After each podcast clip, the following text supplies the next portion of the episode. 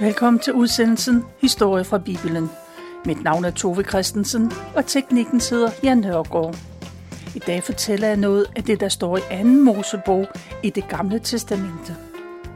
Og denne udsendelse handler om, hvordan en ny tilværelse så småt er ved at tage form. Vi kommer blandt andet til at høre om, at Gud giver israelitterne mad ude i ørkenen. De fik vakler Fuglene blev ført med vinden, der kom fra havet, og så drev de ind over israelitternes lejre. Det var ikke usædvanligt fænomen. Vakler plejer at bruge vinden, når de skal frem. Men vinden, hvis den drejer, og man får modvind, fuglene får modvind, så øh, kan store flokke falde til jorden og blive liggende. Det samme sker faktisk en gang imellem den dag i dag. Det sker både i Mellemøsten og mange andre steder. Gud brugte vejret til det under. Han fører vagterne netop på det tidspunkt og til det sted, hvor israelitterne så desperat havde brug for mad. Og det blev et bevis på Guds omsorg. Israelitterne fik kød den dag, men Gud gav dem også manna. I dag kender man ingen frugt, der kan minde om Bibelens manna. Der er ingen frugter i nogen ørken, som kan gemmes og bruges til at bage brød af, og slet ikke så det er nok til 2,5-3 millioner mennesker. Hvis det er rigtigt, så kan himmelbrød kun forklares ved, at det er Guds indgriben. Bibelens mål for, hvad hver enkelt skulle samle hver dag, var en omer det svarede til den dej, der kunne blive til et brød på 3,5-4 liter.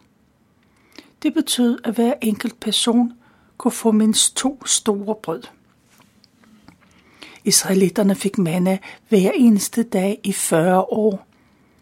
Brødunderet holdt først op den dag israelitterne kom ind i det forlættede land, i Kanans land. Der begyndte man at spise af landets afgrøder. Guds brød, der kom ned fra himlen, gav liv til mennesker. Gud gav israelitterne brød, men de fik også vand. De oplevede flere gange, at Gud på mirakuløs vis gav dem vand, hvor der intet var. I det nye testamente sagde Jesus om sig selv, Den, der kommer til mig, skal ikke sulte, og den, der tror på mig, skal aldrig tørste. Da jøderne hørte det, kom de helt sikkert til at tænke på det vand og den manna i ørkenen. Ligesom mannaen blev sendt af Gud til israelitterne, på samme måde havde Gud sendt Jesus til dem. Det var lidt om vakler, vand og manna. Men jeg vil også lige nå at nævne Moses' søster Miriam. For det sker ikke så tit, at Bibelen omtaler kvindelige ledere, men Miriam var en af dem. Profeten Mika skrev, at Moses, Aaron og Miriam var israeliternes ledere. Der sidestiller Gud Miriam med sine brødre. I anden Mosebog står der, at Miriam var profet, og det var som man ikke så usædvanligt for en kvinde at være profet. Men der er ingen tvivl om, at Miriam havde en betydningsfuld rolle. Det havde hun både før og efter, efter israelitterne kom gennem det røde hav, selvom hun ikke bliver citeret i Bibelen. Gud er inde i en ildsøjle, og han fører Moses og israelitterne fra deres hjem og slavetilværelse i Ægypten. De går gennem øde områder og kommer ned til Sivhavet, eller det røde hav, som det også bliver kaldt. De står med ørkenen og hav på den ene side, og Ægyptens hær kommer imod dem fra den anden side. Soldaterne kommer med heste og rytter, og selveste kong Farao fører an. Farao vil med vold og magt tvinge de bortløbende slaver tilbage til Ægypten og det slavetilværelsen. Men Gud redde dem ved at bane en vej gennem havet. Vandet står som en mur på begge sider af den vej, der er på bunden af havet. Israelitterne går tørskoet over På den anden side, de kommer frelst igennem vandmasserne. Først, først at tillader Gud, at den egyptiske hær forfølger dem. Men da soldaterne er midtvejs, så slår vandmasserne ind over hæren, og alle drukner. Den morgen står måske 3 millioner israelitter inde på bredden ved det Røde Hav. De ser, hvordan døde heste og soldater skyller ind i land. Våben og knuste vogndele flyder på vandet. Det overbeviser israelitterne om, at de ikke længere behøver være bange for Ægypterne. Og alle føler stor glæde og taknemmelighed, og de vender deres tak mod Gud. Moses synger en takkesang, og kvinderne viser deres glæde. Miriam er den første, der tager sin tamburin. Hun, hun fører an i dansen, og hun synger sin sang. Miriam synger, Syng for Herren, han er større end alle andre. Heste og rytter kastede han i havets dyb. De andre kvinder følger Miriams eksempel, og de tager deres egne instrumenter og danser. Bekymringerne er glemt. Det her, det er en glædens morgen. Israelitterne takker Gud, men bagefter har de sikkert også været praktiske. Man kan forestille sig, at de tager våben og andet, de kan bruge, alt det, der ligger på stranden. Og Moses fører israelitterne væk fra det røde hav og videre ind i ørkenen. De går i tre dage. Mænd, kvinder og børn går igennem det øde og ufrugtbare område. Der er hverken vand eller mad. De går i tre dage uden at finde vand. Selvom man sparer på det vand, man har i vandsækkene, så slipper det op. Og da de endelig kommer til Mara, er der vand. Men vandet, det er udrikkeligt. Det smager bittert. Og nu er der krise. Alvorlig krise. De tørstende mennesker, de bebrejder Moses og spørger, om det var meningen, at de skulle dø af tørst derude i ørkenen. De er sikre på, at Moses kun har ført dem ud, hvor der intet vand er, kun for at se, at de dør af tørst, en efter en. Moses beder Gud om hjælp, og Gud viser ham et stykke træ, som han skal smide i vandet. Og underet sker. Vandet bliver pludselig drikkeligt.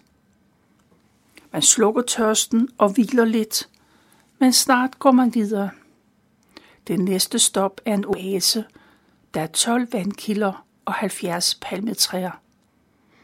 Der slår man sig ned og bliver nogle dage. Efter kilderne og palmetræerne, så kommer de igen ind i et tørt og ugæstfrit område. Og der efterhånden ved at være gået en måned siden israelitterne forlod Ægypten. Og igen er folk sultne og tørstige. Og israelitterne går og husker på, at da de boede i Ægypten, så var der nok at spise. Det kan godt være, at livet var hårdt og urimeligt, men de spiste sig mætte hver dag. Nu har de kun sultedøden at se frem til. Israelitterne drømmer sig tilbage til slavetilværelsen. Endnu en gang beder Gud, eller Moses beder til Gud, og Gud lover, at der skal falde mad ned fra himlen. Fra nu af, og så længe der er brug for det, skal folk kunne gå ud og samle mad op. Det løfte for Moses af Gud. Folk klager til Moses, men i virkeligheden er det Gud, de klager over. Men Gud svarer med barmhjertighed over deres klager. Israelitterne lytter, og de vender sig og så ser de ud i ørkenen. Der viser Guds herlighed sig, der viser Guds herlighed sig i en sky. De står og ser på en afglans af Gud, mens de venter på mad fra himlen. Den aften kommer der store flokke af vakler med vinden. Fuglene falder ned i lejren, lige for fødderne af israelitterne. Det bliver et fælstmåltid. De spiser kød for første gang i en måned. Det usyrede brød, man har med fra Ægypten, er sluppet op. Brød er vigtigt. Man kan klare sig uden kød, men ikke brød. Næste morgen er ørkensandet rundt om lejren dækket af duk. Når dukken er væk, så ser man tynde flager, der ligner rimfrost. Israelitterne spørger hinanden, hvad er det? Men det er der ingen, der ved. Moses forklarer, at det er den mad, Gud giver dem at spise. Derfor kalder de det for manna, for det betyder, hvad er det? Manna smager honning, og den er så næringsrig, at kroppen får al den næring, som den har brug for. Manna ligger på jorden. Man kan bare samle det op. Det er mad på en helt ny måde. De skal ikke arbejde for føden. Man skal lære, hvordan man bruger mannaen. Og Moses fortæller, at man skal samle så meget op, som hver familie har brug for. 2 liter til hver person. Det vil være passende. Hvis nogen øh, henter lidt, så er det, fordi familien er lille. Andre har en stor familie, så de har brug for større portioner. Lidt eller meget. Alle får, hvad de har brug for.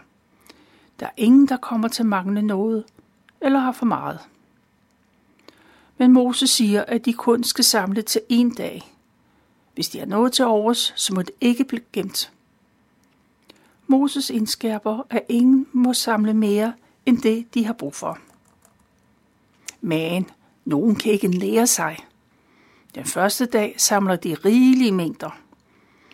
Alle bager brød af mannaen, og de spiser sig mætte. Men næste dag er det brød, der er gemt fulde af madikker, og det lugter langt væk. Og Moses er vred, for det er manglende tillid til Gud.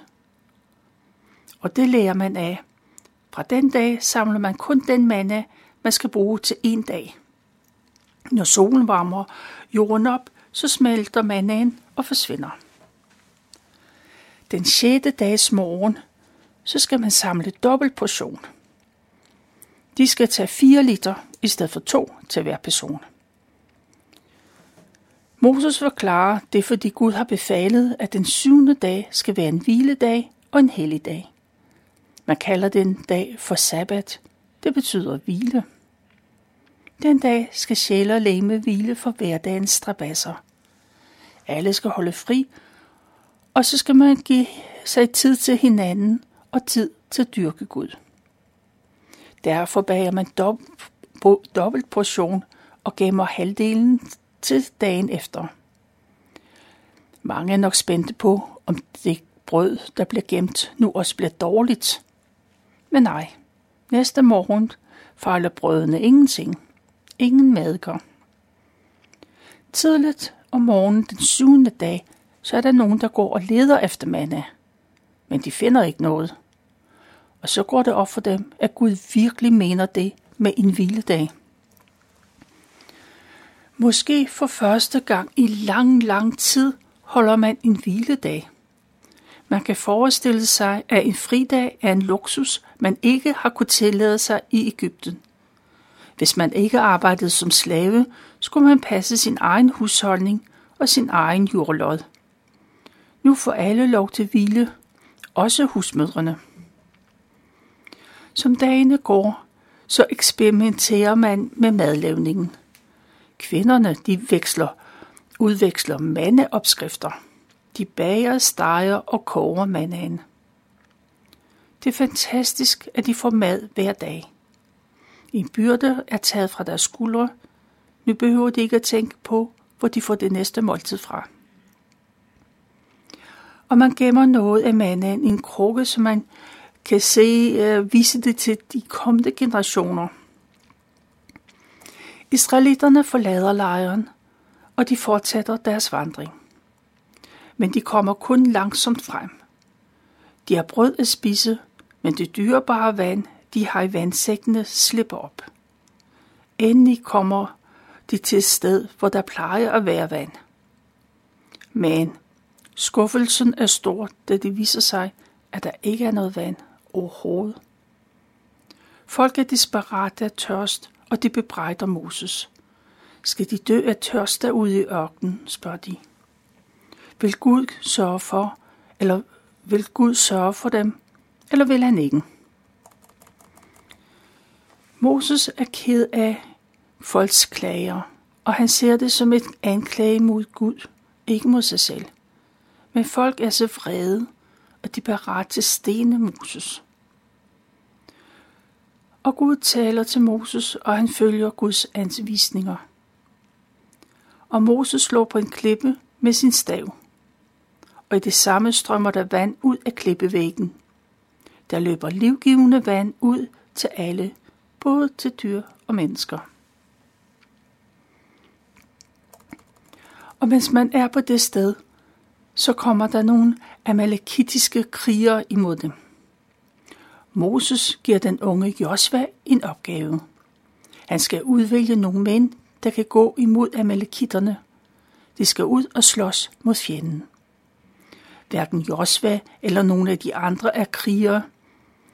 Men Moses lover, at han vil stå med sin stav og bede til Gud. Den næste dag tager Moses sin stav i hånden. Sammen med Aaron og Hur går han op på en høj. Der har de overblik over slagmarken. Josva går med sine mænd, og de går med løftet om, at Gud vil være med dem. Moses løfter sine hænder i bøn til Gud, og slaget begynder. Så længe Moses har hænderne løftet, så har israelitterne overtaget. Men da Moses bliver træt, så sænker han armene.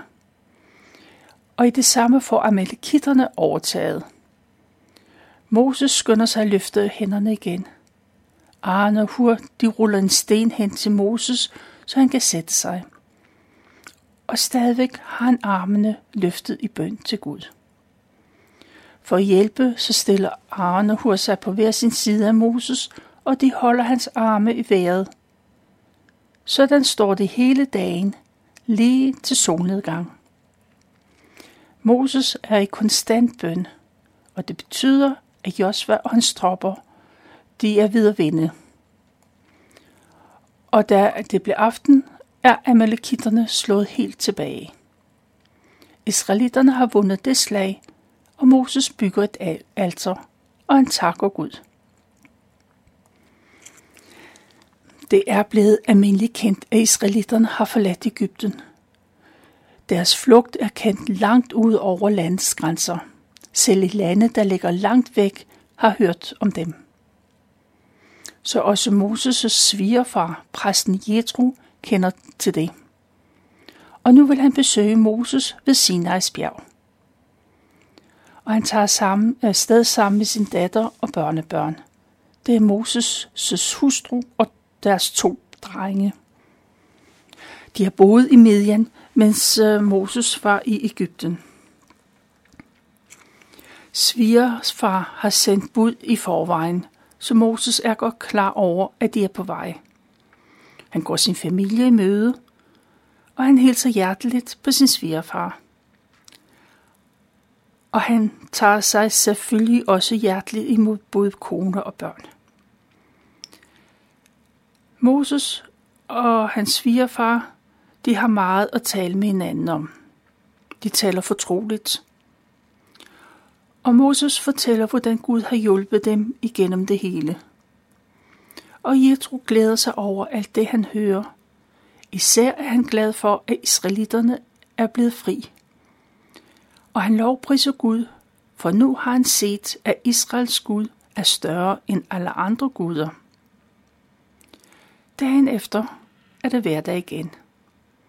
Som sædvanligt sætter Moses sig på for at høre på folks problemer, og han løser deres indbyrdes konflikter. Køen er lang. Hele dagen sidder Moses og hører på folket. Om aftenen spørger svigerfar hvorfor Moses vil klare den opgave helt alene. Folk har jo stået i køen hele dag for at få hjælp. Men noget, som noget ganske naturligt, så henvender folk sig til Moses med deres problemer. Han er blevet deres dommer. Moses har valgt at rådgive personligt hver enkelt. På den måde håber han, at de lidt efter lidt kan lære Guds befalinger og love. Så, bliver de, så de selv er, bliver i stand til at klare sig selv og vide, hvordan de skal handle efter Guds vilje. Men Jethro synes ikke, det er en praksis er særlig hensigtsmæssig. Moses risikerer at slide sig selv op, og hvem har glæde af det? Og han beder indtrængende Moses om at lytte til et godt råd. Moses skal koncentrere sig om at undervise, så folk lærer principperne for Guds frygt. De skal kende Guds befalinger og love. Når de kender reglerne, kan de selv øh, finde ud af, hvordan de skal handle. Moses lytter til sin svigerfar, og han finder nogle ærlige og gudfrygtige mænd. Nogle mænd, der ikke tager imod bestikkelse. Og de bliver indsat som overdommere. Der er en for hver tusind familiefar. Og så er det som en pyramide.